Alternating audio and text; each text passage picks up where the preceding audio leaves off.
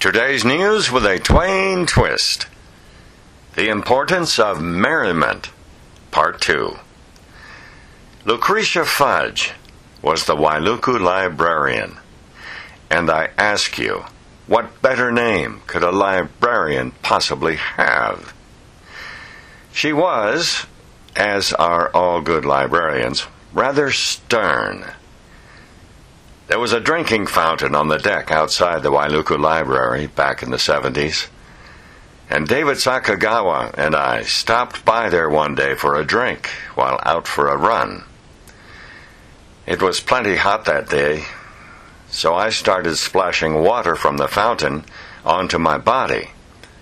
Whereupon Lucretia Fudge stuck her head out the window and admonished, Young man, this is not a public bath.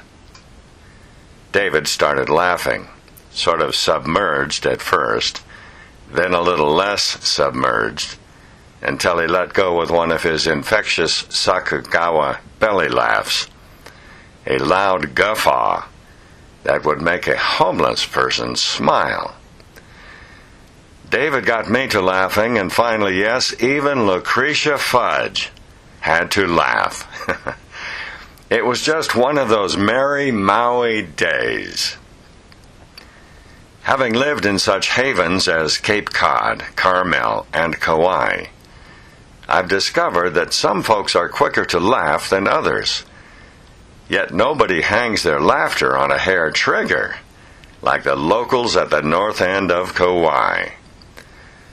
I lived and surfed up there in the late 60s and probably because I was the only haole boy up there at the time, the locals laughed at pretty much everything I said. Then there was Rose Harada, who ran Harada's store in Haena, who would not laugh or smile at any story I told, even those that would make a cow laugh. Rose wore one expression all day long the expression of a person trying unsuccessfully to solve a math problem in their head. One afternoon, I stopped in with a riddle that I was confident would crack a smile on her frowning face. Rose, do you know what Mauna Kea said to Mauna Loa? No. I'll lava lava you if you lava lava me. I was met with a blank stare. Well, I was reading Mark Twain's letters from the Sandwich Islands at the time, so I thought I'd try a little Twain on her. Rose, listen to this. It's from Mark Twain, 1866. These Hawaiians are particularly fond of dogs. Not great, magnificent Newfoundlands or graceful greyhounds, no. Little, mean, contemptible curs. They will pet and caress him till he is a full grown dog. Then they cook and eat him. Rose Harada smiled. She put her hand on my arm and said, Mackie boy, you no pass by Harada's store any more, but you stop in and say aloha.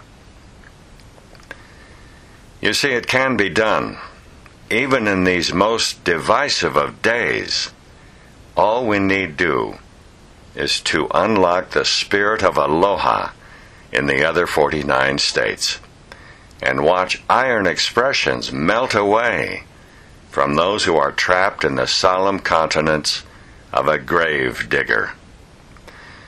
Quote a little Twain, and if they don't smile, well then, I'll buy you the adult beverage of your choice. Please join us next Friday for today's news with a Twain twist. It's free and worth it. Meanwhile, should you be seized with a spasm of virtue, do make a small donation to that magnanimous charity, Sierra Community House, for which we thank you in advance. Onward and upward, your friend across the aisle, McAvoy.